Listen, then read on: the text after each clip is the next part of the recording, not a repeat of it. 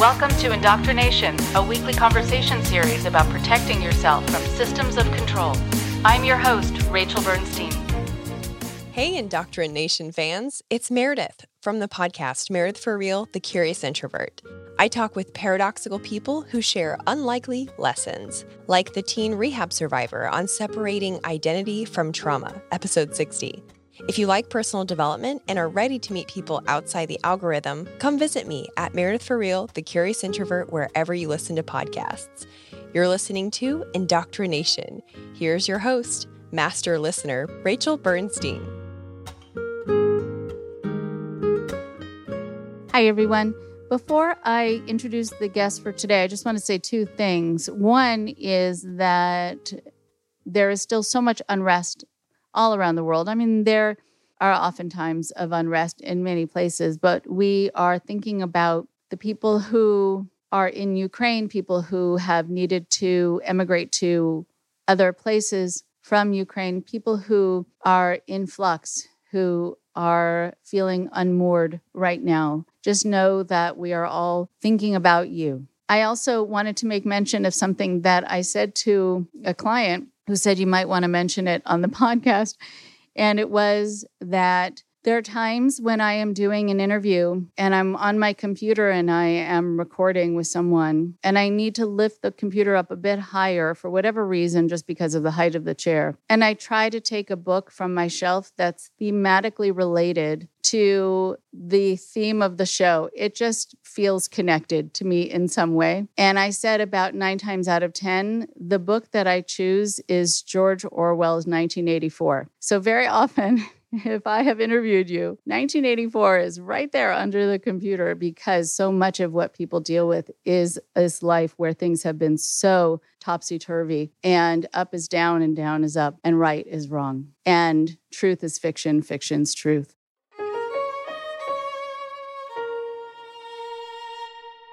So I wanted to introduce the guest for today. This is going to be a very powerful discussion. And there's so much more for her to talk about. And I hope that she'll be able to come back on. She's doing groundbreaking work and has been through so much. Megan Lundstrom is the co founder and director of research at the Avery Center. She has consulted for the Department of Homeland Security and Polaris Project. She's created and delivered training and educational presentations in the academic community as well as a variety of organizations, including the Commercial Sexual Exploitation Institute at Villanova University Law School. Ms. Lundstrom's research on cultic theory was internationally published through United Nations University and presented at the International Cultic Studies Association annual conference. She holds a Bachelor of Science degree in finance and a master's degree in sociology. And now you're going to hear a story that happens to more people than you realize. And I'm so grateful that Megan took the time to tell us hers. Here's Megan now.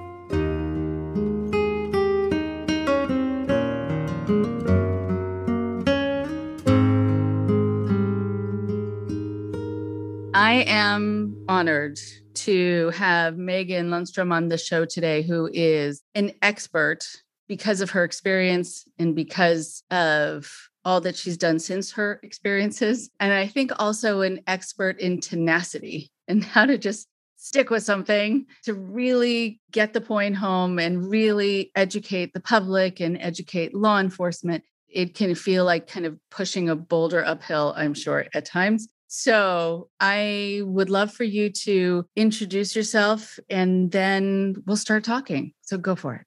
My name is Megan Lundstrom. I am the co founder and currently director of research at the Avery Center. We are based in Northern Colorado, but serve nationally, and we provide evidence based services to victims and survivors of commercial sexual exploitation and sex trafficking. There are so many parts to the story, and one part is your story and then there's the after story mm-hmm. that is of equal importance.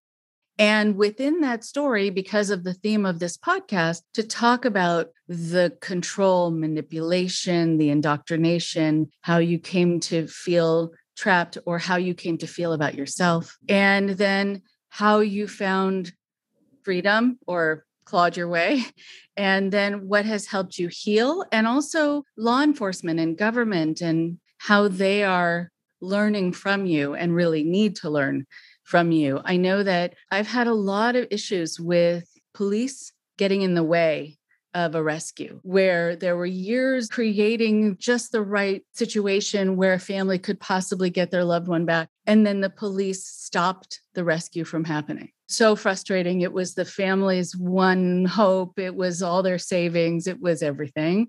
And then what it did to the people, some of whom I've now talked to since, who were in that situation where the police interfered, they lost hope because there was a part of them inside that was actually needing and knowing that they needed to be rescued. And suddenly, when the police let their captor go off with them, they didn't think there was anyone out there to protect them. So, if anyone is listening who's in law enforcement or knows someone who is, you make such a huge impression on the level of hopefulness versus hopelessness in that moment in the way you intervene or don't. And that there are more laws, it seems at times, kind of protecting the violators, the controllers, than their victims. So that is a huge part of this for me. But let's start on a personal level and just have you tell your story in any way you want.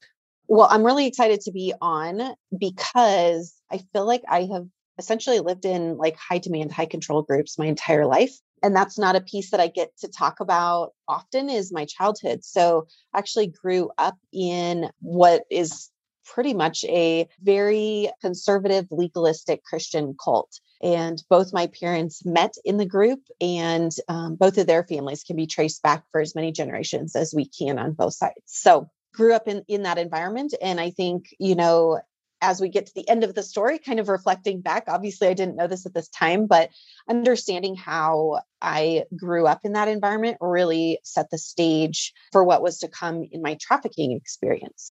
Outside of kind of the enmeshed boundaries, the um, shaming, um, the very controlling environment, I, from the outside, grew up in a very seemingly normal middle class home. And it wasn't until I turned 18 and moved out that life really started to pick up momentum in a way that I didn't feel like I had much control over what was happening anymore. So um, I ended up getting pregnant right out of high school, got married um, to the father of my two older kids, and tried to do the, the housewife married life thing at 18, 19 years old. My oldest son is now 17, and I look at him and I'm like, oh my gosh, I have to have so much grace for myself at that age because I'm like, he's so responsible and mature and he's a hard worker and he's a good kid. And like, he's still a kid. And I remember being 18, 19 and basically having all of this adult responsibilities thrust on me. And I, I did the best that I could at the time. But at 18, 19, like, it's, it's hard. So the father of my two older kids has been a lifelong alcoholic and addict and that again kind of fed in. So growing up in in this very controlling um, religious environment and then ending up in a very abusive codependent relationship uh, with my two children just furthered the normalization of again my traffickers behaviors so after five years of marriage uh realized this was not a good situation for myself and my kids my ex-husband did not at that point in time want to change, very much stuck in his addiction. So I decided that I wanted to move away, an hour away from my family, my support system, everybody I had known my whole life, kind of really wanting to escape and thinking that if I just physically removed myself from the people that were hurting me, that I could, you know, this idea of starting over. So I was not a runaway kiddo as a youth, but I became a runner as an adult. So moving away and starting over repeatedly, thinking that things were going to be different, not realizing that if I didn't work on what was going on inside of me, I was just going to attract and end up in the same environment over and over again. So moving down to Denver, I was probably down there maybe a month and working full time in school full time, had two kiddos that I was raising completely on my own. There's there's just not enough hours in the day to do all of that. So feeling very just trapped in the day to day went to get gas on my lunch break and met this guy who seemed like somebody that maybe I could go on a date with. And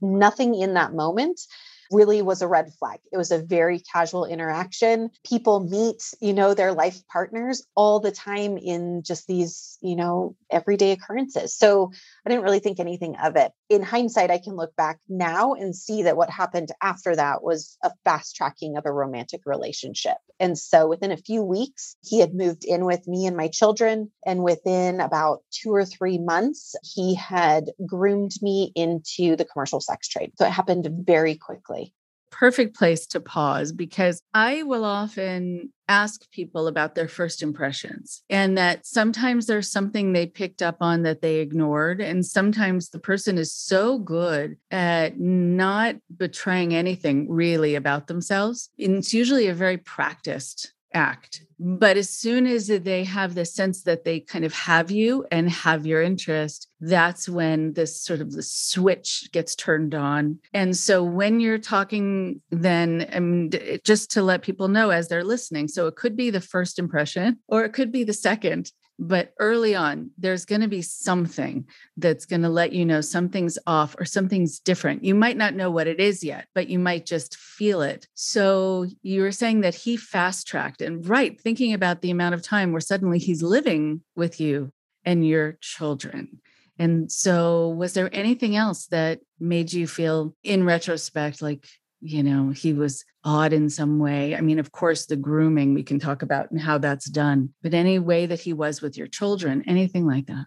Yeah, definitely in hindsight, I can see hindsight is 2020, right? So I can see so clearly what was happening and just letting somebody move in with me after three weeks i'm like uh that's that's a huge issue. Like i have people now that i've known for several years that have never been to my house much less invited to live with me. So i very clearly remember that he took me out for mother's day and I did not get like a card or a text message or anything from the father of my children. And I just remember thinking, like, this man cares and he honors me as a mother and like the actual father of my children can't do those things for me. And he did a lot of love bombing essentially. So offering to you know take my kids like you go get your nails done. I'm going to take the kids to the park. Um, i'm bringing home dinner tonight. You don't need to cook.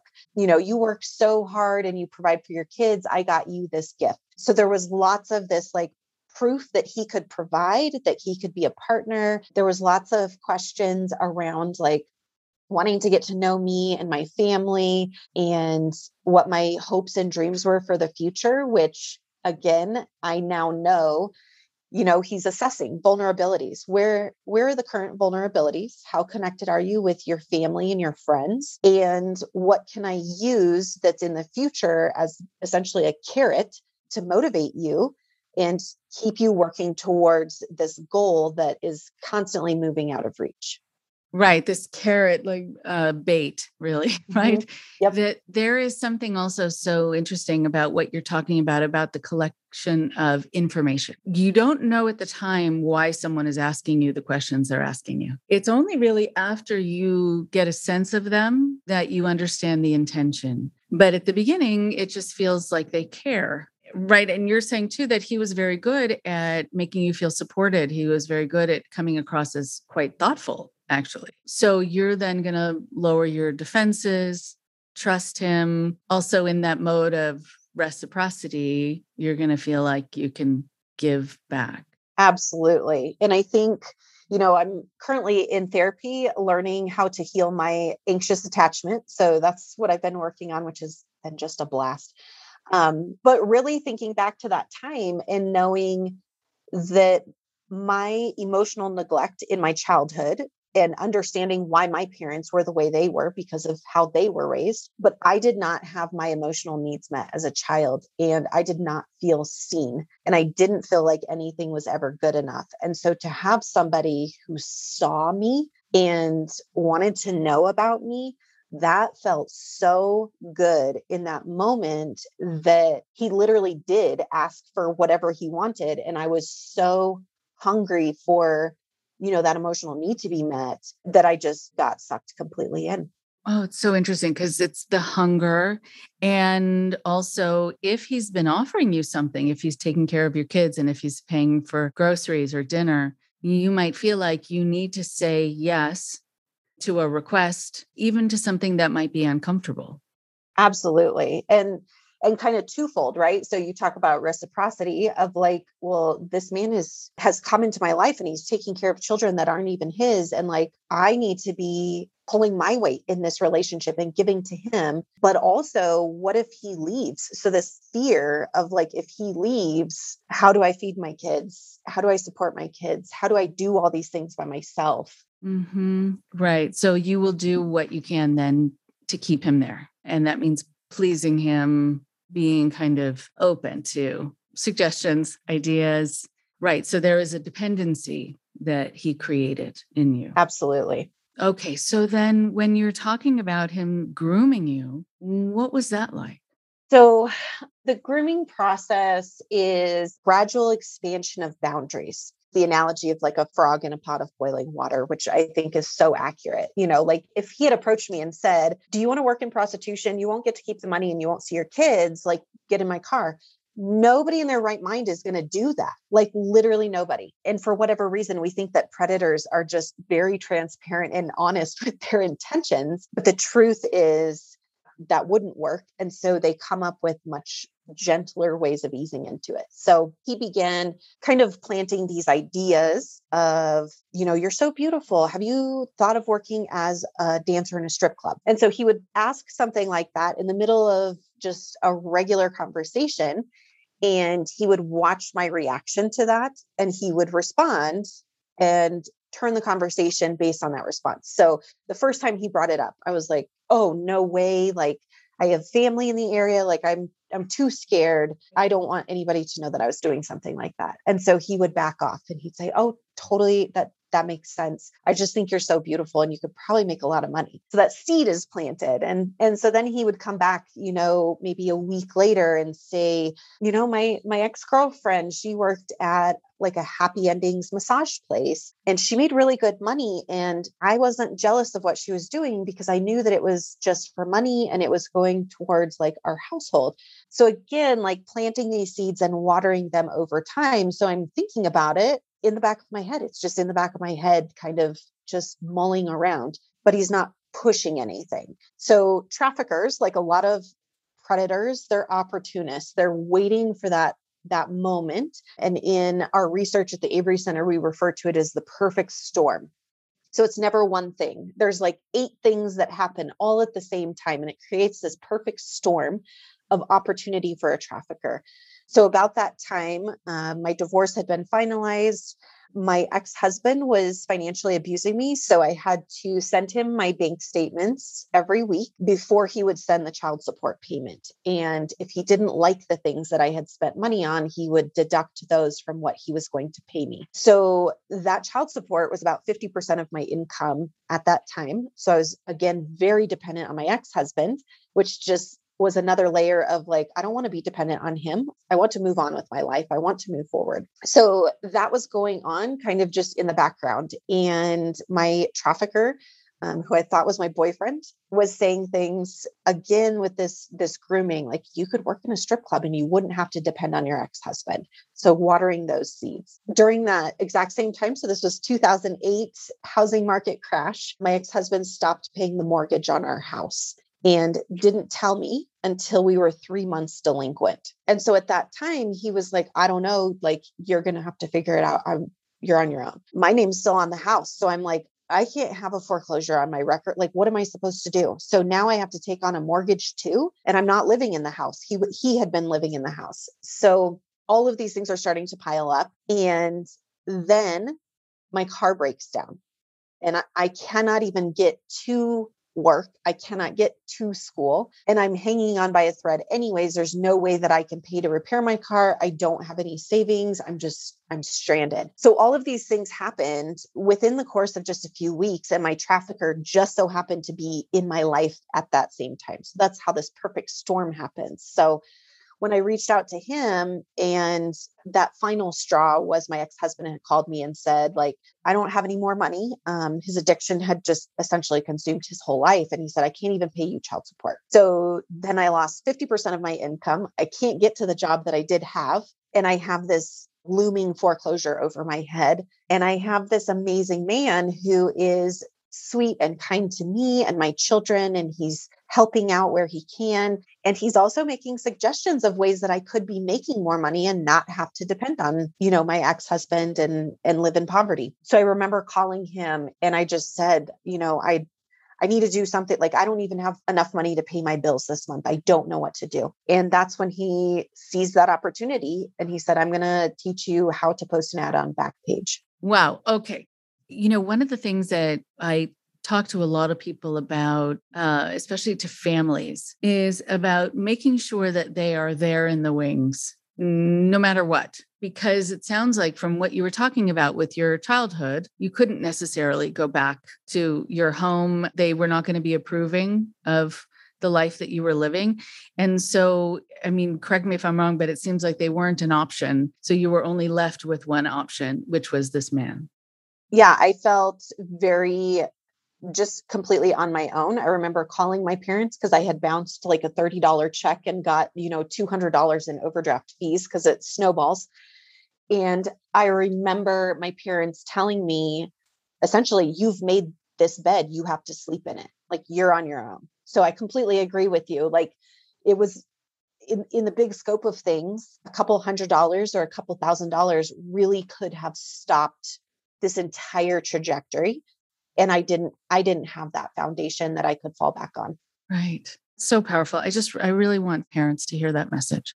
Sometimes when people ask me what kind of person gets involved in a controlled situation I'll say, yeah, we can talk about who, but it's often when it is that you're just diagnosed with an illness and some group offers you, you know, immortality, or you have no money and this person comes into your life who can be your benefactor. And how nice that they can provide you with that security and safety. And also, this idea too about people being opportunists and also introducing an idea into your head, something you wouldn't have thought about before as a possibility. It's like desensitization over time. All right. So then he helps you with putting an ad, and then that starts this whole other trajectory. Absolutely. So at that point, you know, I called him I called my boyfriend. I was like, I don't know what I'm going to do. Like, I need to make money to pay rent by the end of this month. And he was like, okay, I'll show you how to post a Backpage ad. And I remember, I don't know if I told him this out loud or in my head, but I was like, I'm just going to do this to pay the bills. Nobody has to know about it. I just need to like get my car fixed or, you know, buy another, you know, little cheap car because I just need to keep being able to go to work. That's the big thing right now. And then, then I can work on these other things. What I know now is that whether I articulated that to him or not, he knew that as soon as that boundary was violated for the first time, it's so easy to just steamroll that boundary going forward. So where I thought it was going to be like this is a one-time thing, I'm just going to, you know, fix these immediate problems and then go move on with life. He was thinking this is all it takes and she's in. So yeah, I it started like me really thinking that this was just going to be a few times that I was going to be able to pay all of these bills.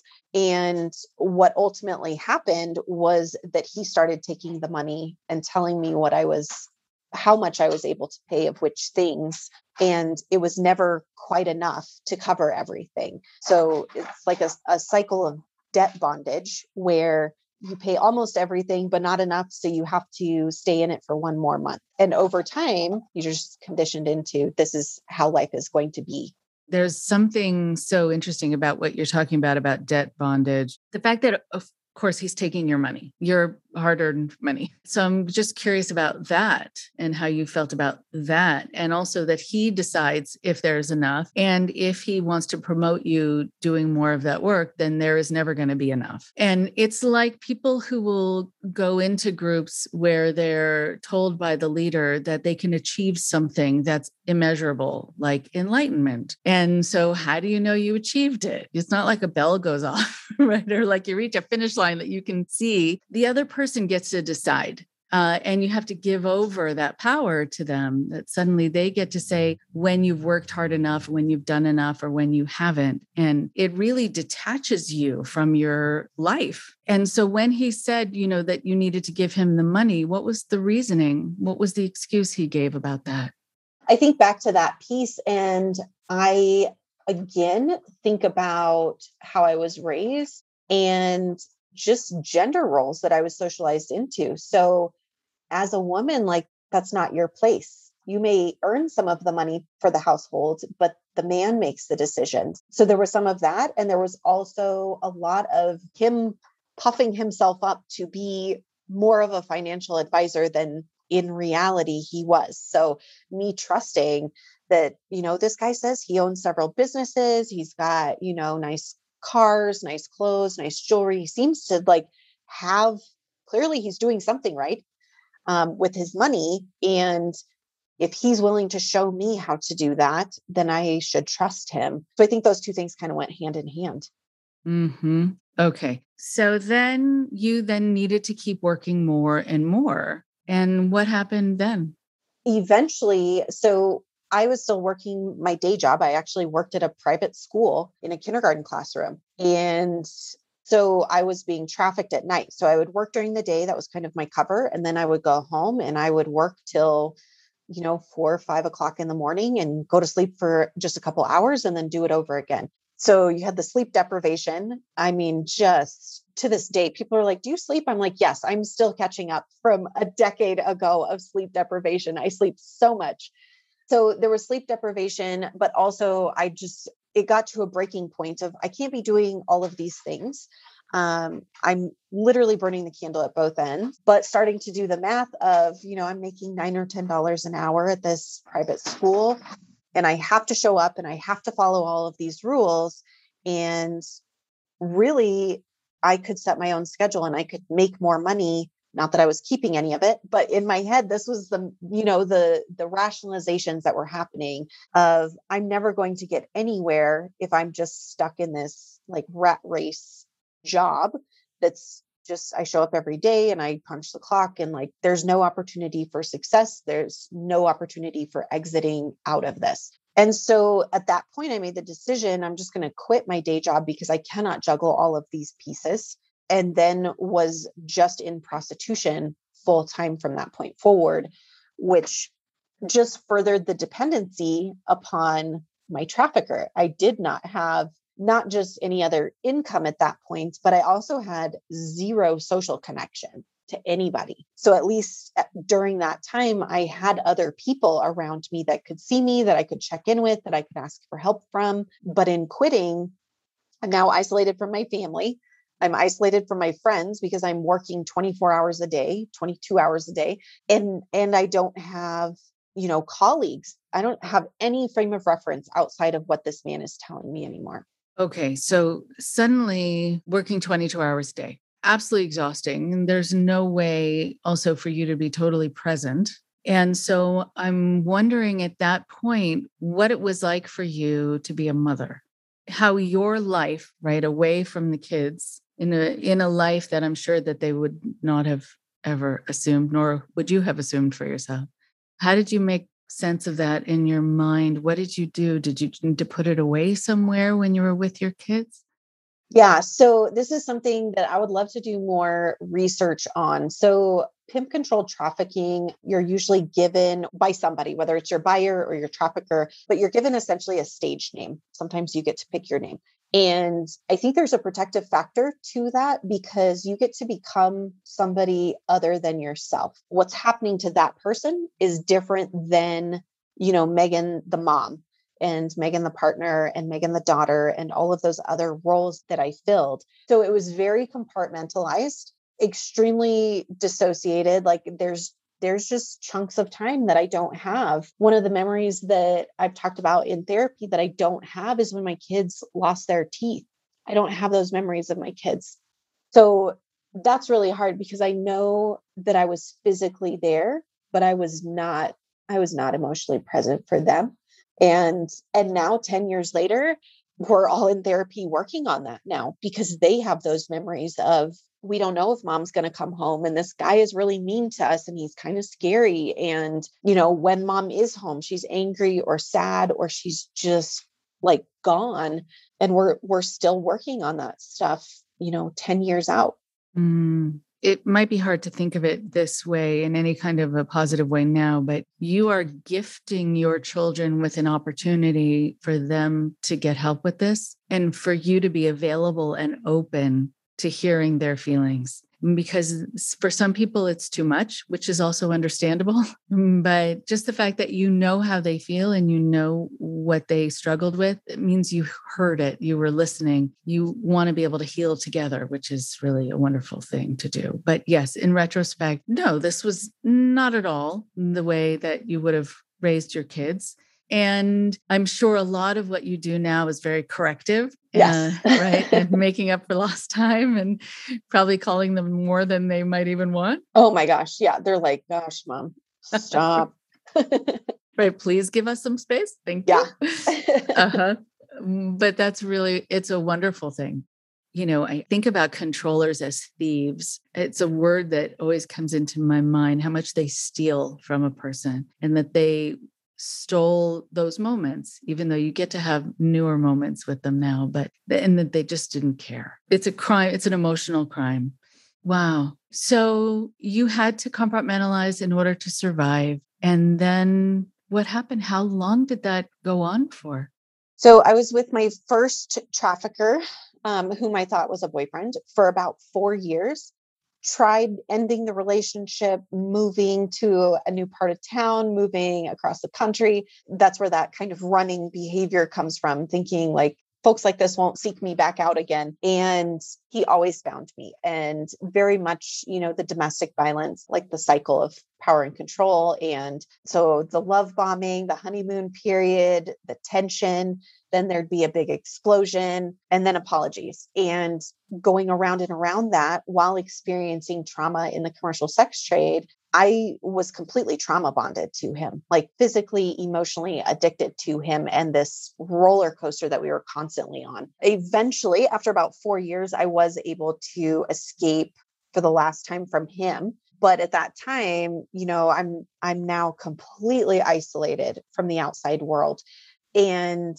ended up getting a permanent restraining order against him, uh, which is kind of where my my journey with law enforcement began.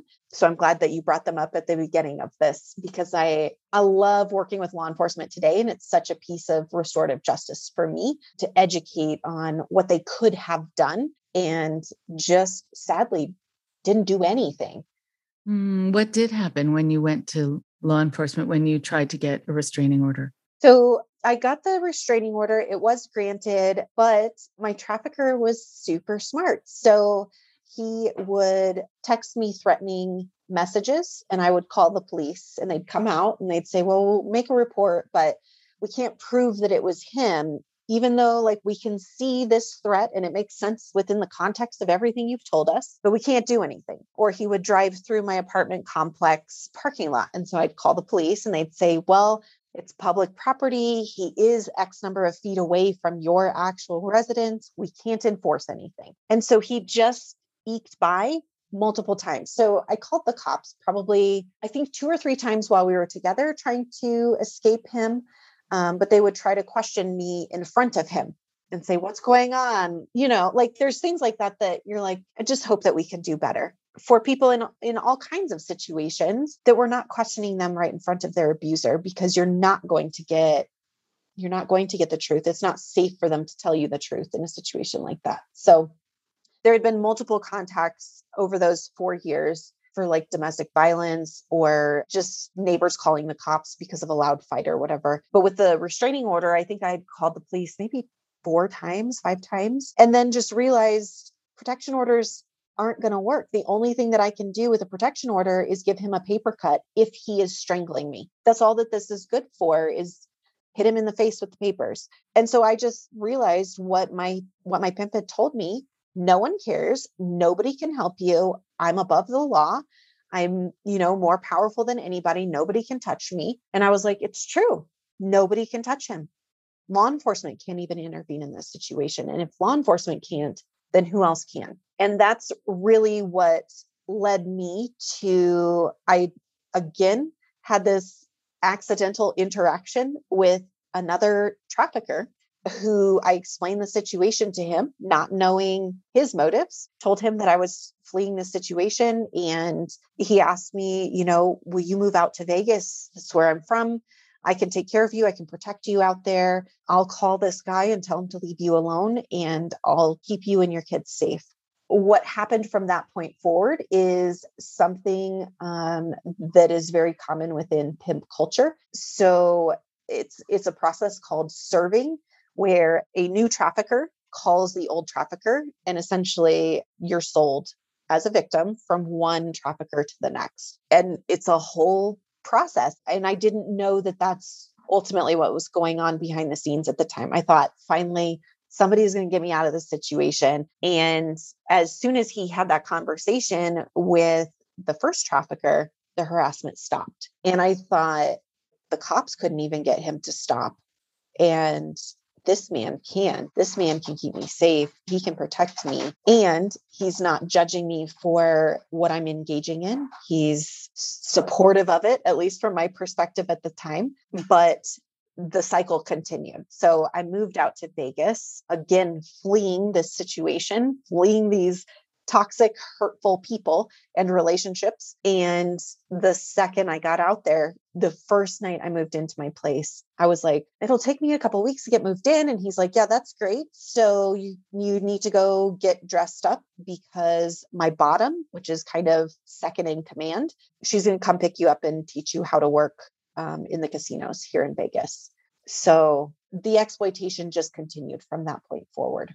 I was out there for, I think, eight months. I was arrested my very first night. So that was my first arrest ever. Spent the night or morning in jail. And then I was arrested a total of 11 times in, um, or well, 10 times in eight months. And then I was arrested one time after leaving Vegas. So it became this revolving door of going to jail. And then um, my pimp would bail me out and send me somewhere else in the country for a week um, to kind of get off the radar of the vice squad there. And it just became a blur. Like it was just nonstop. So it was working all night, coming home, catching a few hours of sleep, and then taking care of my kids, going to the gym. We were expected to, you know, go to the gym, go to the tanning salon, have our nails done, our hair done, our vehicles clean, you know, all of that stuff had to be done. There were so many rules to everything. So you had no time to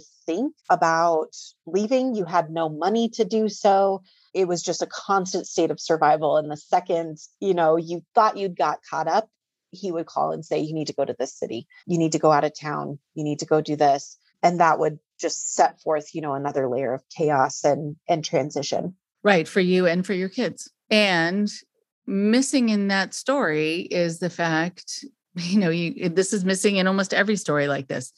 Nothing happens to the trafficker, nothing happens to the pimp. They don't get arrested, but you wind up in jail over and over and over and over again. And so I'm sure that's something that you've added to your to do list when talking to law enforcement about how that needs to change.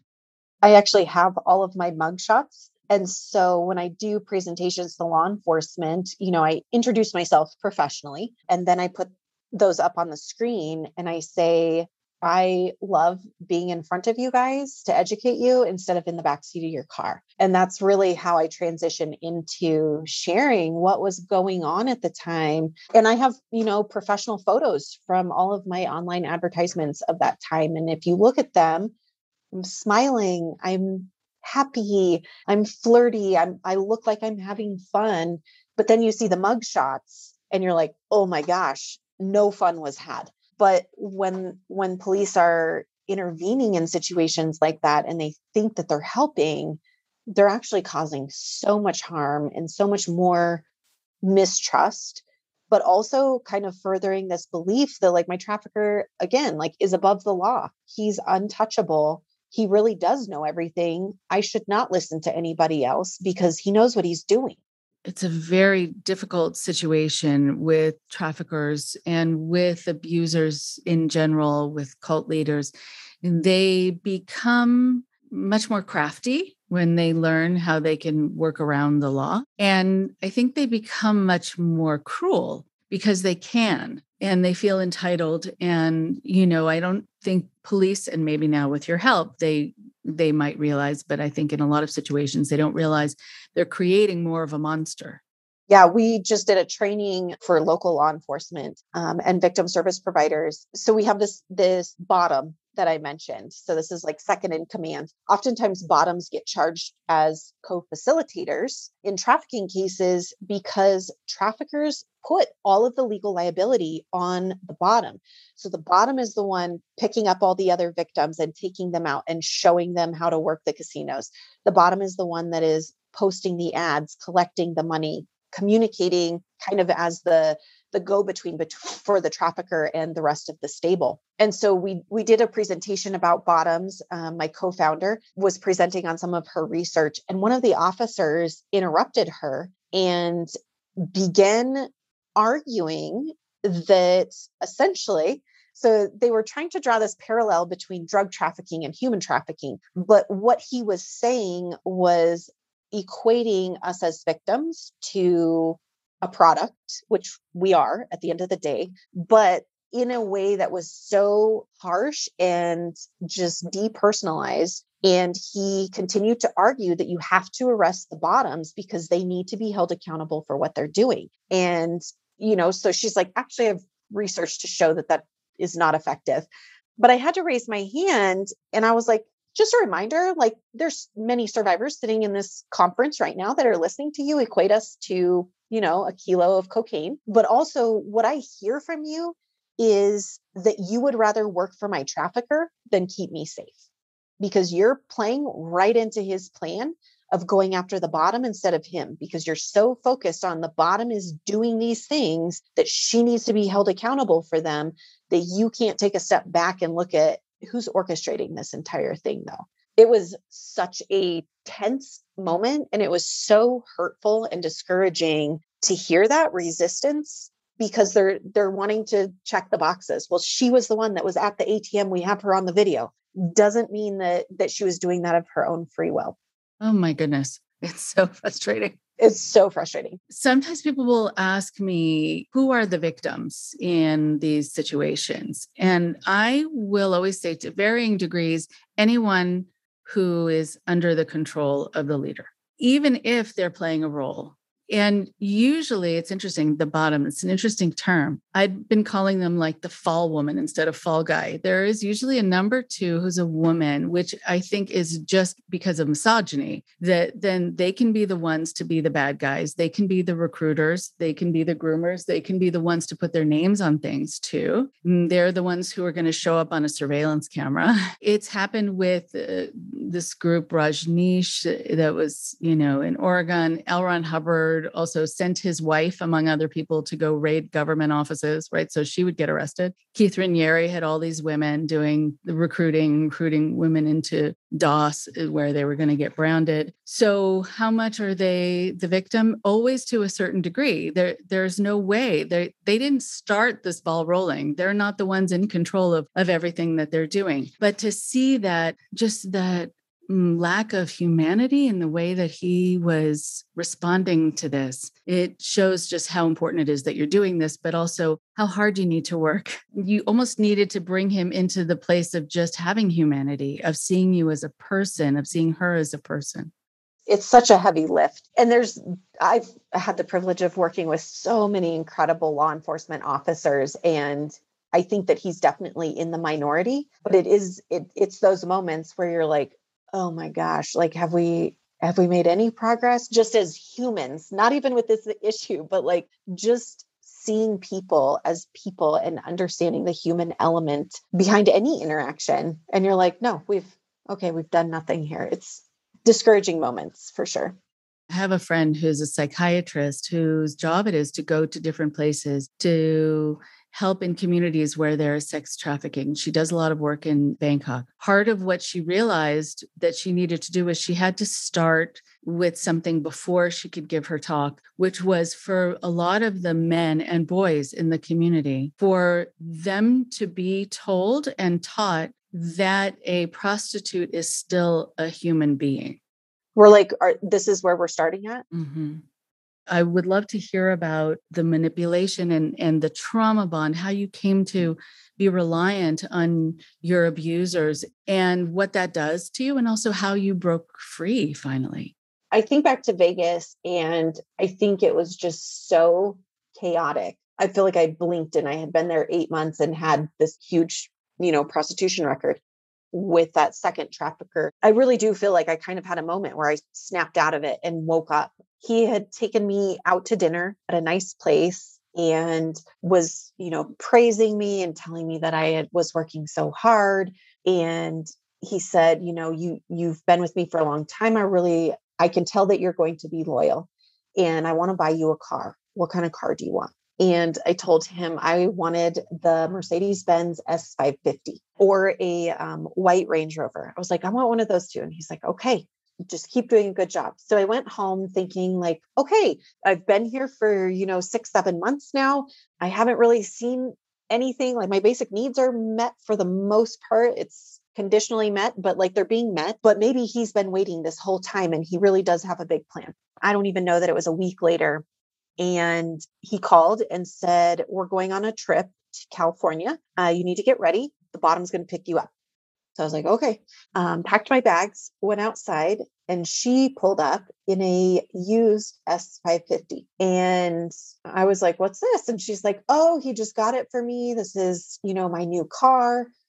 And in that moment, I just had this like, she's been with him for five years and he bought her a used vehicle that probably isn't even in her name, that she's going to pay the car note on. And here I am. It's not even been a year. And I'm telling him I want a brand new version of this car. There's no way that he's going to be able, like, he's not going to get this for me.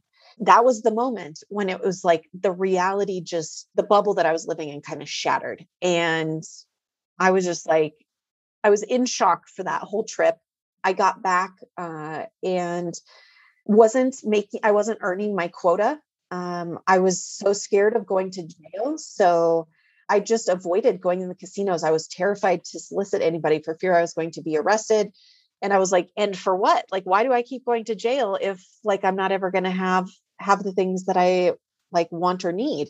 And so my motivation started to just decrease. And he tried everything. So he tried, you know, giving me a motivational speech. He tried beating me. Um, he had his bottom come talk with me and try to give me a pep talk. And I just, I was done. Like I had just shut down. I was like, I'm not, I don't know what's next, but like this literally is not adding up in my head. So after a couple weeks of you know that not meeting that quota not um, performing at the level he was expecting me to um, he put me on house arrest and said you need to stay in your house you cannot leave i'm taking away your babysitter you know you're stuck here with your kids and you need to figure this out um, and so it kind of became like this hostage standoff situation of how long till you run out of food and get desperate and come back begging for help. So I don't this there's moments where I'm like there was some type of divine intervention or forces at play or energy, I don't know. But I had a little bit of money in my bank account and I ordered a book on Amazon because I remember thinking in my head, I'm just being like am I being pimped wrong or am I like am I doing this wrong? I'm just not doing it right. Like I'm not understanding what I'm supposed to be doing because I'm getting in trouble for everything. He tells me to do something and I do it and I get in trouble for that. So the next time I don't do it and then I get in trouble for that. And then the rules change. So I mean gaslighting, but at the time I was just like I'm doing this wrong and I want to do it right because I know how much money I'm making. I know what I could potentially have in my life and I'm not seeing any of it. So I ordered this book that was written by a pimp and it was it's basically a how-to manual of how to psychologically abuse women how to recruit them how to groom them and um, he described a whole bunch of tactics and the one that i really was like oh my gosh this is what's happening. He talked about pitting victims against each other and getting them to compete for attention with each other and and how it it keeps you so distracted in fighting that you're not actually paying attention to the person that's orchestrating this entire thing. And i remember thinking of so many situations where he would say you know this this woman made this much money. Why didn't you make that much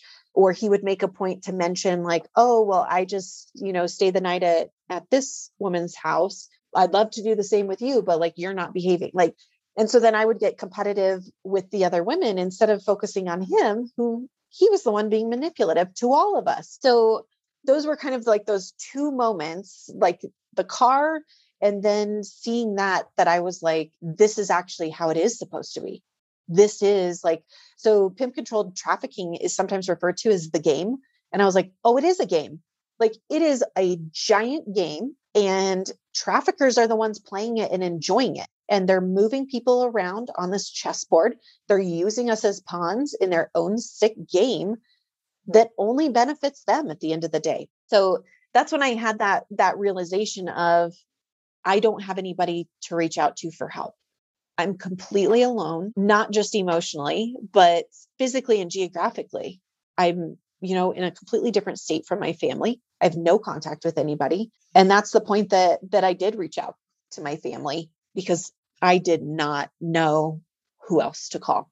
Okay, so to go back to what you were saying, and then I want to hear about that call to your family. My goodness. so interesting you bring this up because it happens in every cultic group and also in a manipulative relationship where drama is manufactured. And there's a lot of infighting, a lot of competition. People are usually put in this situation where they have to compete to be the favored one. And it's all too easy to lose your status or lose your standing and be demoted and you have to kind of crawl out of some hole that was dug for you that's very deep and prove yourself again. And anyone listening, if you find yourself in a situation where you're starting to really question this person who is controlling you, but you find that your focus seems to be on all these other people, probably all these other women, then that's on purpose. And to keep your eye on the ball and to remember who is the one who really is the puppet master, who's the one pulling the strings for all of this. You even see it in schools, you know, the whole idea of the queen bee uh, and the wannabe. So the queen bee causes infighting all the time. Who gets invited to the cool lunch table and who doesn't? That's very purposeful to kind of keep people in their place and to cause people to be jealous and fighting. So it happens even in those kinds of environments. It's not like pimps invented it, but they use it and it's this huge distraction. And yeah, I want to caution people about letting that work, that when they throw the ball over there, don't track it with your eyes.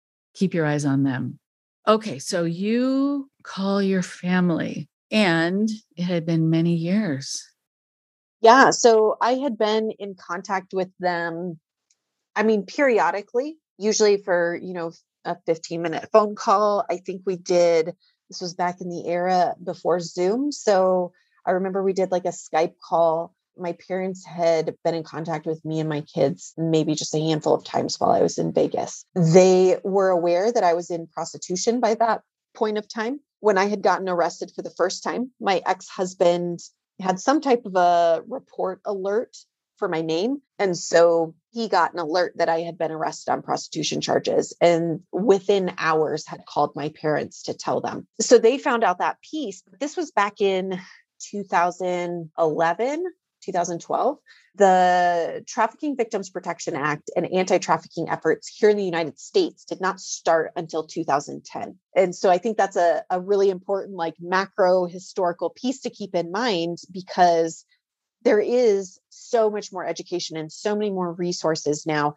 But when my parents heard that I was in prostitution, they had no frame of reference. They had no resources. They had reached out to a couple different organizations trying like trying to make sense of what was happening, but nobody had them go through like, you know, a screening tool or like a set of questions of like is somebody controlling this? Like is there something else going on? And so the conclusion that they landed on based on their religious background was that I just had a sex addiction and I was out of control. And so they had offered, uh, when I had first moved to Vegas and they found out, they had offered to send me to a sex addiction rehab facility. That was really the point when I kind of cut off communication from them because I remember thinking, you guys have no idea what is happening right now.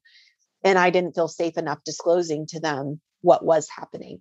But it was just, you know, my trafficker played on those moments of like, see, your your family doesn't even understand you. Like they don't understand like what what you're working towards. They don't understand what we're doing.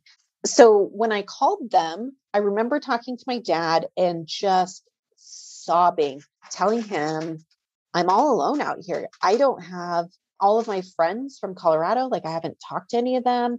My the nanny was a um, family member of my trafficker. And so she was in my house. She monitored all of my communications. She reported back to my trafficker. And I was just like, I don't, I can't stay out here. I I don't know what to do, but like I can't do this. Like, I don't have anybody. I work all the time and I come home and like that's it. And I'll never forget my dad. So I was born and raised in Greeley, Colorado. The population's increased a little bit. The county is one of the fastest growing counties in the in the country right now. But growing up there, it was like 80,000 people, maybe. So I told I was like, you know, I, I need to come home. And so he said, Okay, so are you going to move back to Denver then? Like, what do you need? And I said, No, I'm not coming back to Denver. Like, I need to come back to Greeley.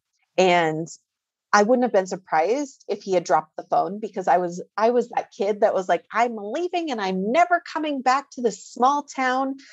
And I think that was the moment that he was like, Oh, this is bad, bad. Like this is really serious. This is not just like you're calling to vent and you'll have a plan and you're going to continue adulting. It was she's hit rock bottom and there's there's nothing left. So i talked with him and uh, he talked with my mom. Um, i have a younger sister and we kind of came up with a plan of, for over the next month to start you know packing up my belongings withdrawing my kids from school saving up some money so that i could move and my sister was going to fly out and help me move home. Mm-hmm. So they knew that I didn't, they didn't really, again, like they didn't know that I had a pimp, but I had just told them, you know, I kind of, I need to wrap things up here in Vegas. So after that phone call and kind of having a plan with my family, I called my trafficker and he i remember he answered the phone and was like i see you're ready to talk. Have you learned your lesson? And in my head i was like you made the wrong move with that one. Like that that was not what you should have done because that was that was it. And so i i told him like i can't do this out here. I'm moving back to Colorado. And he had a very different response than my first trafficker. So, my first trafficker engaged in a ton of stalking, drive by shootings, armed robbery, like all kinds of stuff. Vegas, because the supply of vulnerable women is so high there, and my trafficker out there, I think, was just kind of an, a higher level of intelligence than my first trafficker. But he realized it wasn't worth the risk to pursue me, to act violently. And he I think could tell like the spell has been broken. And once the spell's been broken, like you can't pull that wool over somebody's eyes again. And so he told me he kind of tried to, you know, salvage his ego with the kind of like a you're not quitting you're fired. And i was like that's fine. Whatever you need to put on my resume is totally fine. Whatever you win. And he just said don't let me see you in vegas again. Um, if i see you on the strip that's when things were going to have problems. And I was like, not a problem. I'm leaving. So my sister did fly out and helped me load up my moving van. And she drove my car and I drove the moving truck. Uh, we drove 16 hours through the nights we always joke that we got abducted by aliens at some point in Utah. There, there's like a couple hours of like missing time that we we still joke about to this day. Of we were just I think delirious from driving, but made it back home, and that wasn't the end. there's more. Oh wow.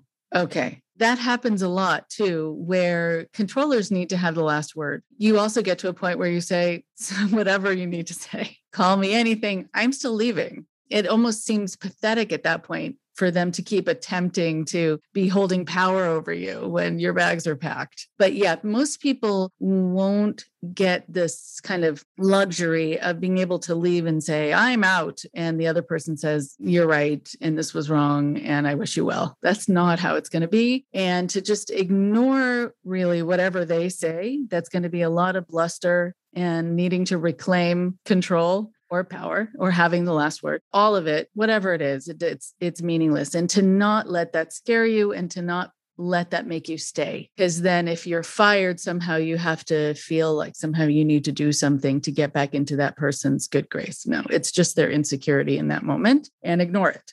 I'm so glad you did. Okay so now you're home and what happened? Yeah so i I was homeless at that point. So put everything in a storage unit. And thankfully, my parents were like, okay, you can stay here very short term. It was over the summer. And I was probably there just a few days. And my mom came to me and brought me a brochure for a residential program for women coming out of all kinds of situations. So, coming out of incarceration, in recovery from substance use disorder, prostitution, kind of just, you know, a residential program. And she was like, you know, it's the summer. You could go into this program. The kids can stay with us. I think this would be a good next step for you. And to this, like right now, I'm just feeling so angry in my body thinking about the offer to leave my children. That was always a non negotiable for me. I will not leave my children, even with my parents. And I think, would they have been fine? Probably yes. To abandon my children I was not willing to do that under any circumstances. They had been with me through hell and high water. No, I would not separate from them, especially to go into a residential program and not see them for 30 days or six months. Like, just not happening. I remember like looking at my mom, like, I'm, I'm not done. Like, in my head, the spell with pimps had been broken but the I was still completely trapped in the commercial sex trade. I think there was an element, definitely an element of like excitement. I think there's there's trauma bonding to just that environment. The excitement and the abuse, like all of it just ties together and creates this chaos that that you get hooked on. But I also was like I need to make money. Like I need to have a roof over my head. I have bills, I have mouths to feed. I can't just check out the way that their dad did and like parenting's too hard. I'm just going to take a break from it. That that's never been how I have viewed raising my children. Mm-hmm. It's so interesting. I'm wondering also if there's just thinking about this the trauma bonding and and thinking that you're not done with that is there an addictive quality to the intensity of the life for sure I mean, there's a, a saying in the pimp game that's addicted to the money, addicted to the life, addicted to the game. And so many women, when asking them, you know, even women who maybe have not had a third party controller or gotten away from their controller and just stayed independent in the commercial sex trade for years afterwards, all of us talk about like just being addicted to the money, being addicted to just the fast life you don't know what's coming next and there's an element of excitement that comes with that that's hard to break I remember one time someone talking about how they realized they had become, well, she said, in this sick way, is what had she said. In this sick way, I had become addicted to this feeling of survival, that each day that I survived, I felt powerful because there was so much I needed to survive. And I had to find my way and, and, fend off people or defend or just endure and still survive. And she was wondering if she was going to be able to get that feeling not in the sex trade, that she was going to, she was afraid she wasn't going to feel strong and powerful, almost somehow like she could get proof that she could protect herself over and over again. Absolutely. So we refer to it as a trauma loop the number one risk factor for entering the commercial sex trade, and this has been proven in study after study after study, is a history of child sexual abuse or assault. And when you think about this trauma loop through that lens, we see it all the time and we hear it. And I know that I've experienced it. So when you experience sexual trauma, and then you are offered a chance to regain control over the same environment, over the same people, over the same behaviors, that becomes addicting in itself. And you try to master that past trauma. And what happens sadly is like the commercial sex trade is never going to be empowering. You may have moments that feel empowering because you were in that moment able to master you know your memories of a past trauma, but it doesn't heal that past trauma. You can't empower your way out of a traumatic experience. And those experiences are so few and far between new traumas that you're in this never ending loop of I have to gain control. I have to gain control. So I still do this to this day. I just a couple weeks ago in therapy. So we do we work uh, with law enforcement and we do undercover operations to go after commercial sex buyers. So men who are attempting to pay for sex from likely an exploited person. And um, I do a lot of what's called chatting which is the talking to them to get probable cause and get them to show up and then law enforcement arrest them. For the past couple years, I have found it so empowering to do that. And this last operation, um, a buyer said something very violent towards me that triggered all of my past trauma. And so I was talking about it with my therapist, and she was like, Why? Why are you texting? Like, why do they have you doing that? That's like insane that you're you're having to do that. And I was like, well, I want to. And she was like, why? And I was like, oh my gosh, like I'm in a trauma loop right now. I'm trying to regain control in the present time over these transactions that I did not have any control over then. And so in my head now, I'm like, I want to get 100% of the individuals that text me to show up and get arrested because in my head, that's going to resolve my past trauma. It's it's so common to have those trauma loops and it's so hard to be aware of them in those moments and and thinking that it's empowering and healing when like it's it's actually not healing what what initially happened no, I wonder too if it's this, I'm um, sort of getting this visual of this pendulum. So you were in this opposite sort of, it swung to an extreme on one side but you were still operating in extremes. So then it swung to another extreme on the other side, where you're now the one in control, but still in this very intense environment. And I guess health is where you find somewhere in the middle. You know, at the Avery Center, we have conversations all the time about what are the two extremes? What are some things that we can do to come into moderation? Because as survivors, we've we've either lived in abject poverty and been starving and malnourished, or we've lived in the other end of the extreme of living the high life and flying on private jets and eating caviar and being a sugar baby. But there's there's no in between. And like we don't know we don't know how to do that. It's such an uncomfortable space to just be. It's so boring. So my team at the Avery Center calls me a fire starter because I instigate stuff, not not conflict. I don't like conflict, but I will instigate new projects that keep us on our toes and keep us in a state of chaos because that's where I thrive. And so this like just run the programs that you have and deliver the services and like just be you're already great you're enough i that has taken me years of work to get to a place of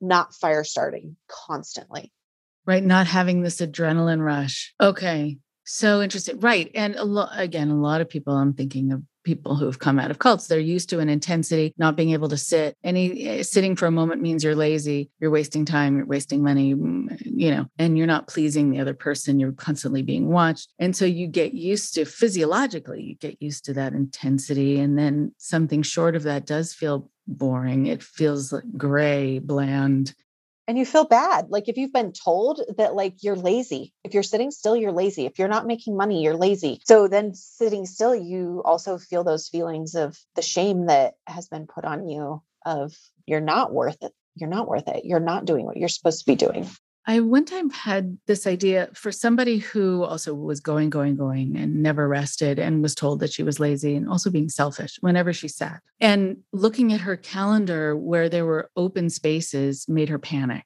You should see mine, Rachel. There's no open spaces. I've had to work on that with my therapist. Like there's no stop. It's, I just, I'm just balls to the wall all day. Right. And that could be part of who you are separate from the trauma, because that could be part of your wiring. Come on, let's get stuff done. Boom, boom, boom. And that's also how change is made in this world. And the people who are the fire starters, the ones who get stuff done. Mm, and I remember saying to her when she said, you know, when I don't have an appointment, um, I panic and I, every once in a while, something jumps out of my mouth. It wasn't planned, but it made a difference in this situation where I said, Why don't you put yourself as an appointment? She said, What do you mean? I thought, Wait, I don't know, but I, I have to actually think about what I meant. There was something about how she had said she doesn't sleep, she doesn't take care of herself, she doesn't take time to do anything really to go for a walk, listen to music. So I said, If you make yourself an appointment, put your name there, fill that that visually fill that in your calendar then you are doing something then you have to also see as just as important as your other appointments. And it could be that you have to replenish and it could be and she didn't believe that she was as important and she had to read some books about the power of rest and sleep and replenishing yourself et cetera et cetera until she got proof on her own that she was as important as these other people and i think she couldn't do it but then eventually she did so that's so interesting just to get that I actually just did a staff meeting today and was showing everybody we have a lot of survivors on our team that are just new to like a, a legitimate traditional workplace. And so I was kind of showing them how uh, Outlook calendar works. And they were like, oh my gosh, you have a lot of stuff on here. And I was like, yeah, but I have like my lunch is scheduled because if I don't put lunch on my calendar, I will not eat. I will do something else during that time. And I have like, you know, go for a walk. I have 30 minutes blocked out for that. Um, but I, I, I, what I'm going to take from what you just said is to put my name in the calendar invite first. So, Megan, take a walk because I think that that's such a good reminder that just honoring myself in those moments, even if I can't hold still, you know, Megan is going to eat lunch because Megan has an appointment to take care of herself for 30 minutes. I love that. Having those what we call negative interjects, the word lazy in your head is is such a powerful thing. And I'm sure you've had to combat a lot of what you've been told to be true about yourself that is not at all true about you. Yes. And so just coming to like how you how you were able to finally get out because you were saying that you were done with the pimps but you weren't done with that life. So what happened there and then we'll finish up. So coming from that place of having been told like if you leave you will be a failure nobody will love you because nobody loves somebody that's been in prostitution. You're broken permanently. You will never be able to get ahead in life. You will be on welfare. You will work a minimum wage job. Just all of this like negative speak of if you leave this group, this is all you're destined for. You will fail and everything will be a result of you like disobeying and leaving. And that very much mirrored my childhood when my parents left the group that I was born into. Every single thing. So, uh, my mom had a health condition, and her parents and the church told her that's because you left. You know, I was rebellious because I was a teenager, and that's what teenagers do. And when my parents reached out to their family for support, they said, Well, that's because you left the church. If you had stayed in the church, she wouldn't be this way. So I had pimps that were telling me these exact same things. So there was this piece, this fear of failure of like, I I don't want to fail and prove them right. But there was also still this this economic desperation. How do I support my kids. And now I have a criminal record and I have no job history for five years. How do I do this? So I continued to engage in survival sex for about six months. I think that was such a critical period of time, though, because my parents decided to start doing a family dinner on Sundays with my sister and I and my kids. And they cooked, we came over, we played board games. Like there was nothing huge about those days. Like it was normal. And in those moments over those six months, I started to realize, like, as you said, controller, like they're thieves, right? They take stuff from you. So my traffickers had taken my family, taken essentially my children, my time with them, taken everything, and then they were selling it back to me as something that I could have in the future. And so having Sunday dinner with my family, I was like, wait, this is what I always wanted. Like, these are the moments that I was working so hard for. And they're here. Like I can just have them. So there was a lot of like mental deprogramming that was happening during that time while I was still prostituting to pay my bills. In December, so December 1st, 2012, I was arrested for the 11th time. And that was the very first operation they had in Vail, Colorado in like 40 years. I was one of the first girls of the night to get arrested. And they put me in like solitary confinement. They put all the other women that they arrested in like a jail cell together. I could hear all of them. Why? I don't know. Again, divine intervention, forces, the universe, I don't know. But I remember sitting in that cell and I was just like, I'm going to die or I'm going to go to jail. Like, this doesn't end well. I will never achieve the things that I was told that I would if I continue doing this. And in that moment, I remember again like the deprogramming so i know my parents were terrified. I know they didn't see what was happening inside my brain during those 6 months but i remember sitting in that jail cell thinking i'm supposed to be home tomorrow for sunday dinner and i don't have a way to call my parents. And they know what i'm doing. They know that i'm up here prostituting. What if they think that i was killed? I have no way to communicate with them. And it was like that moment that i was just like I have people that care about me that maybe they don't have all the answers, maybe they don't have unlimited resources, but like I can let put my pride down and say like I'm lost right now. I don't know what to do next. So I bailed myself out and drove home. Went to Sunday dinner the next day and over Sunday dinner was like, "Well, I went to jail again last night." And I know my parents were just like, "Oh my gosh, like when is this going to end?" And I said, "I'm I'm done. Like I can't do this anymore. I have tiny little bit of savings that I can pay my bills for a few months while I figure it out, but I just can't do this anymore. And so my parents were like, okay, we don't know how to help, but we're here. So I was so fortunate that I had about six months of very meager savings that I could just pay my bills on. And that time period was so important because I learned to sleep through the night again.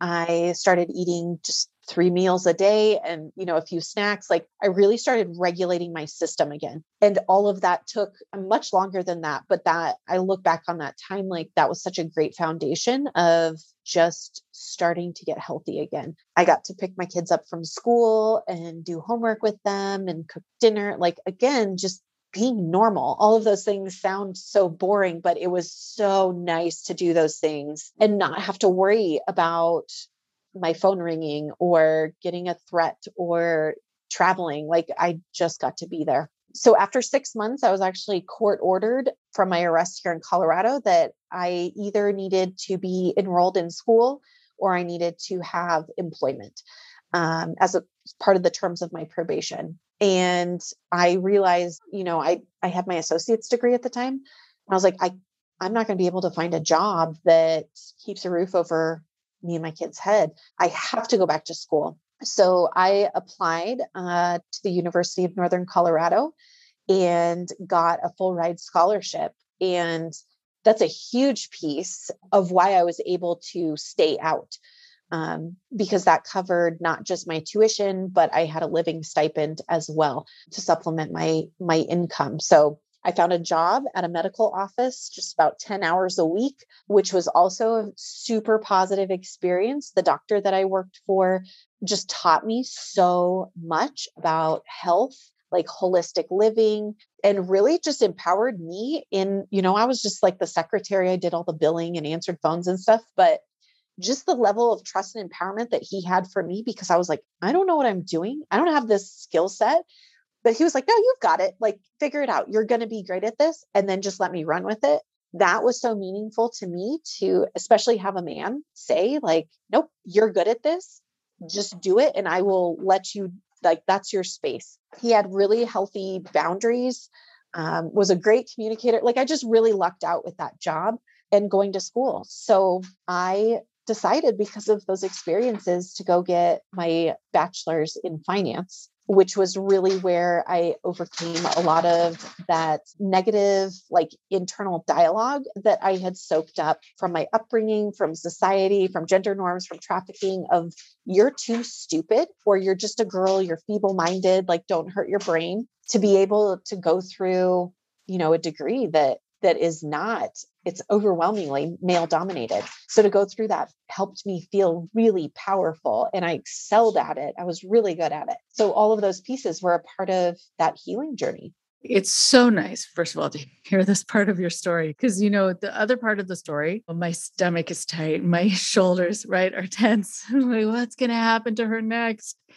And now to just be able to decompress, I'm sort of decompressing along with you as you're telling this part of your story. And also, when you said that you had a choice between getting a job or going to school, not that I have any say over what happens in your life, but I was sitting here thinking, oh, please say you went to school. Please say. yes, I went to school. Because I was thinking, not only if you have a job, it's a good thing to have a job, but going to school gives you a chance to have a variety of jobs and also to be in an environment where you can ask questions, where you can have your brain mm, be uh, kind of engaged and to whatever grade you might get it's such an affirmation of what you're capable of. And for people to be focused on you, but because of, of, content and intellect, but for no other reason. Oh my gosh, it was so healing, especially to go into finance and to learn how money actually works was nothing like what my traffickers had told me. And I had a friend who got out of her trafficking situation at about the same time. And she went to um, she got her real estate license. And so I'm in my finance program and I'm just having my mind blown by like, oh, money doesn't work the way that I was told it does. And I remember her texting me and saying, Megan, we were lied to. You can't show up to a closing at a house with $300,000 in cash in a suitcase and no explanation of where it came from. And I was like, I know, like, you can't start a business. Like, th- there's so many rules to all of this. Like, you can do things, you'll get away with it for a little bit, but like, it's going to catch up with you. So both of us were kind of having this this deprogramming that was happening as we were learning. So I'm I'm such a huge fan of any type of continuing education. Just untangle your brain.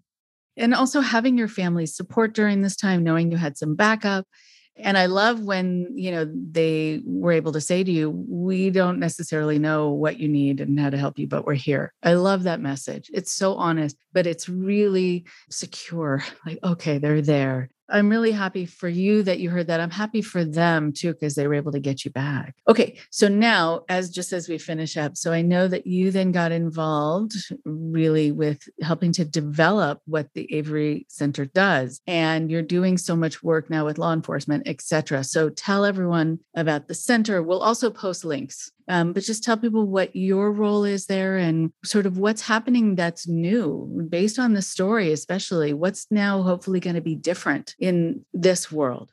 Oh man. So I exited my trafficking and um, commercial sexual exploitation in 2012. And I started, uh, the Avery Center was actually originally called Free Our Girls in 2014. So I was only two years out. I look back and I was like, oh, I was not ready to start providing victim services, but here we are. I've done a lot of growing and a lot of healing and a lot of my own work instead of trying to work on other people in the past several years. yeah, so I really started out. Um, I actually, uh, in 2014, spoke at a an evangelical pastor's lunch. It was kind of that's where I could get my foot in the door locally, and I was like, okay. So I had my little five minute spiel about human trafficking, specifically in the oil fields. Um, the county that I live in is kind of ground zero here in Colorado for oil and gas. And a woman came up to me afterwards and she was like, I want to hear your whole story, which I was like, in hindsight, I would never. I would never just go with a stranger now, but um, lessons learned. So I went to lunch with her and told her my whole story. And she said, I'm really glad you started making better choices. That wasn't trafficking though. And I remember thinking, uh oh, I think I'm going to be in therapy working through this one for a few weeks. um, and I was just like, I need to get out of this lunch right now. Right.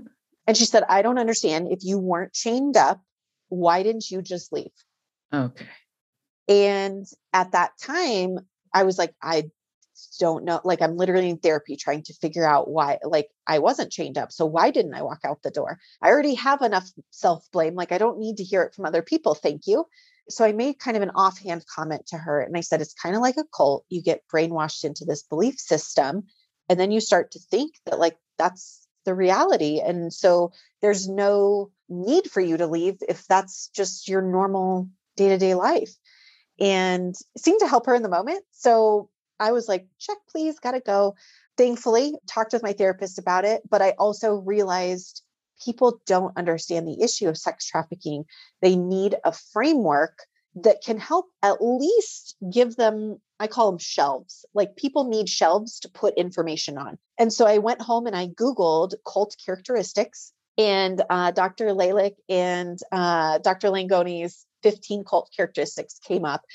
And I was reading them and I was like, oh my god i was in a cult like all 15 characteristics i can tell you you know examples from every single one. So i did a ton of studying but i developed a training on cultic theory and giving examples of all of the different characteristics and that helped me heal putting language to some of my experiences, but it also gave me the ability to go out into the community and explain things so that I was not experiencing victim blaming when I tried to tell my story. Still get weird questions to this day every so often, but like there's there's always there's always somebody, right? So that's really where the Avery Center started and because I started doing all of this awareness training, I started having caseworkers and therapists and law enforcement come up to me and say like you know, we have somebody who's experienced some of these things. Can I refer them to you? And I was like, I just do trainings. So in 2016, about two years later, I had done a ton of trainings and really gotten to know Northern Colorado and what services were here and really where the gaps were for survivors. So our first direct service program was a job training program that's in existence still today. Um, we have over an 85% uh, graduation rate and more than 75%. We have a couple graduates, so it'll bump our numbers up here at the end of this month, but more than 75% of our graduates go on to maintain long term housing, employment, education, families, social supports, all of those things for at least a year after graduation. So we have our job program we send out over 100 care packages every month across the United States to both exited survivors and currently exploited people. I have a network of 2,700 actively exploited individuals um, on social media. Most of that network's based here in the United States, but also branches out internationally. So I do a lot of outreach and psycho education and intervention through that platform, which is probably my favorite thing to do we have peer support groups therapy uh, we just got federal funding for a housing program. So we have all we have kind of the the full range of direct services for individuals that are still experiencing exploitation all the way through long-term recovery. And then last year is when we went through the name change from free our girls to the avery center and with that, we have always prioritized survivors' voices and really believing that those of us who have walked it are the experts in what we need. And when when you talk with a bunch of survivors and they're saying the exact same things are what's needed, then that's what we need to be delivering. And so, like, our housing program is built on interviews that we did in 2017 with survivors about what would have been helpful for housing. So now we have a housing program that was built by survivors for survivors. And so we've always had that research component, but we've never talked about it publicly up until a year ago because we didn't realize like my whole team kind of just operated with this assumption of like, well, isn't everybody listening to folks who hold lived experience? And like, isn't everybody reading peer reviewed journal articles? yeah. The answer is no, nobody. Not does. at all. nope. People just come in with their own like anecdotal examples and then build an entire program off of what two people have said, or they come in with their own agenda and their belief system, which those things are fine. But when you impress those on other people, that can become really harmful. So um, last year, we really started to make this concerted effort to talk about the research component of what we do. So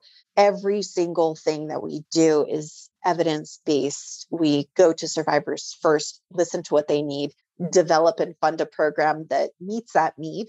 And then that's not the only time we're talking with survivors. We're also asking them at regular intervals through those programs like, how is this? What needs to change what could be better what would you like to see added or or removed from it and then we're making those adjustments as we go. So we have this living breathing menu of programs that that are very much in the growth state right now but becoming better and better.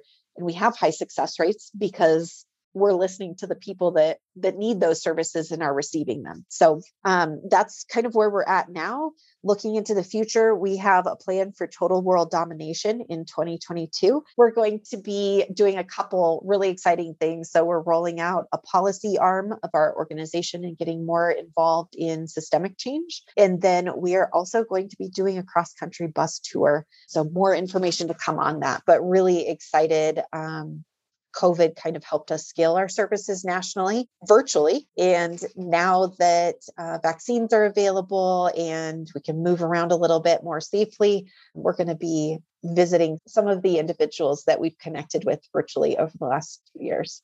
So nice. Oh my goodness. Uh, it's so moving to hear you speak about all these things. And I'm so glad that it's growing and developing and that you have the funding also for this, which is really quite a gift and literally and figuratively and that you're able to take care of basic needs as well as emotional needs and it's so in- incredibly powerful.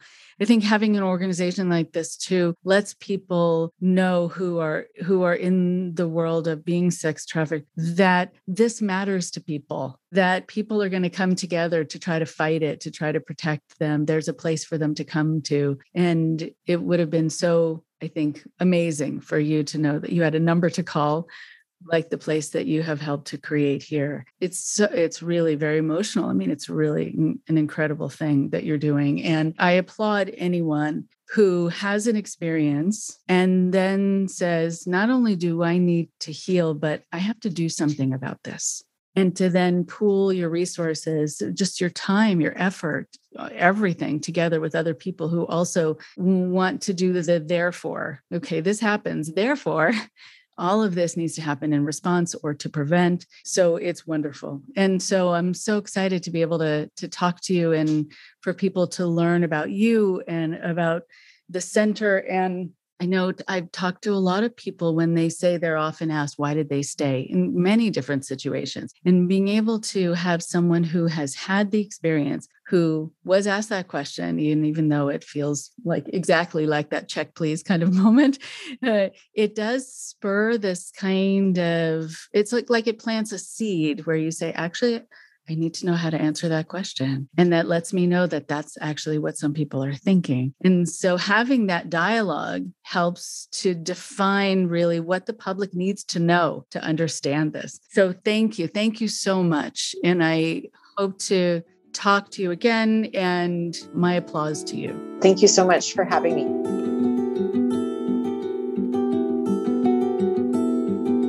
One more thing before you go.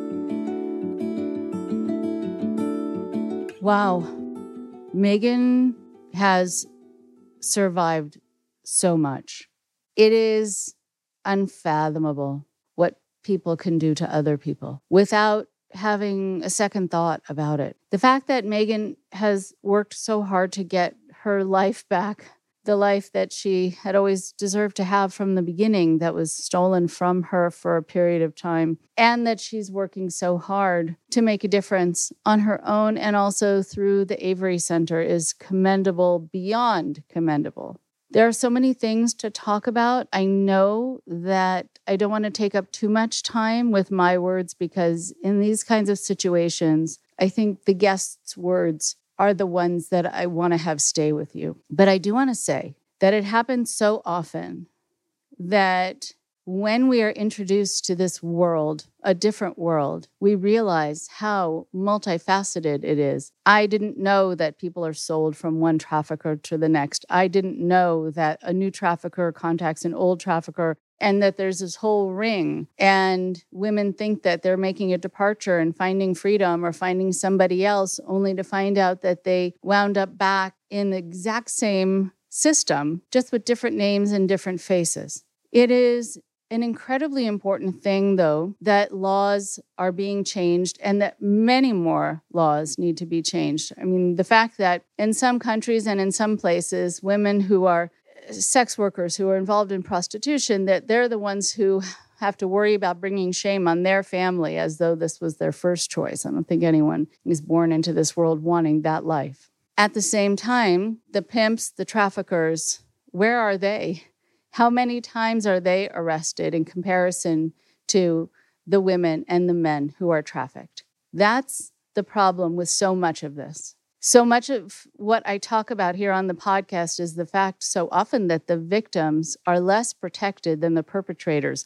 Cult leaders very often go throughout life feeling quite untouchable, and the law protects them. They also have other people be their fall people, just like L. Ron Hubbard, who had his wife and others break into government offices. He didn't do it himself. Just like Keith Raniere, who had women recruiting other women into DOS, this inner circle where they were branded. I think that it is incredible to see that. And if you're in a system where the second tier, the people who are the next ones in line, are the ones who are getting arrested, they're the ones who have a record, they're the ones who have to worry about their reputation forever, but not the one on top, then you know you're in a system that is wholeheartedly unhealthy, but also dangerous. Because when the person at the top gets away with it over and over again, and we see this in government, then they become more of a monster. They become more entitled because they know they can get away with anything. And if they don't have a conscience to stop them, they'll keep upping their game and do things that are more and more awful. But what I also hope, just in conclusion here, again, because I want you to hear Megan's voice after hearing this episode and not necessarily hearing mine, that when you come across someone who has been in a life like this, you don't ask, Why did you stay? I hope in these moments you can understand why. The feeling that there was no choice. What else were you going to do? Or being beaten so down that you didn't feel deserving of something else, or feeling trapped, having no money, your family abandoning you, or at least that's what it felt like at the time. And sometimes it does happen. There are so many reasons people stay. And asking that question puts the onus on the victim again. And instead, what you want to ask is how did he or she, whoever was in charge, how did they keep you? What did they threaten you with? Have the focus on them, not on the person who stayed for a variety of reasons, sometimes just to save their own life. And again, as I've said before, instead of asking, why you stayed or wanting to even find out more about someone's story, you want to start by saying, Thank you so much for entrusting me with this information. Thank you so much for telling me. And I'm so sorry you went through that. What can I do to support you during your healing? And then save all the other questions for another time. So just know that this happens more often than we think. And there are people out there where you'd never know. You'd never know that's part of their life currently, and you'd never know that's part of their past. So be careful also in the way that you talk about sex workers and prostitutes and the way you might put them down and the way you talk about them. They shouldn't be a joke and they shouldn't be talked about in a way where they are dehumanized by people who just don't understand that life and sometimes that feeling that you don't have any other choice. I'll talk to you next week. Thank you very much for listening. Please support Indoctrination on Patreon at patreon.com slash indoctrination. Be sure to give us a follow on our social media. Find us on Facebook and Instagram using at Indoctrination Podcast. And for Twitter, find us at at underscore indoctrination. We love hearing from you too. So send us an email at indoctrinationshow at gmail.com. And for more updates on the show, visit our website at www.podpage.com forward slash indoctrination.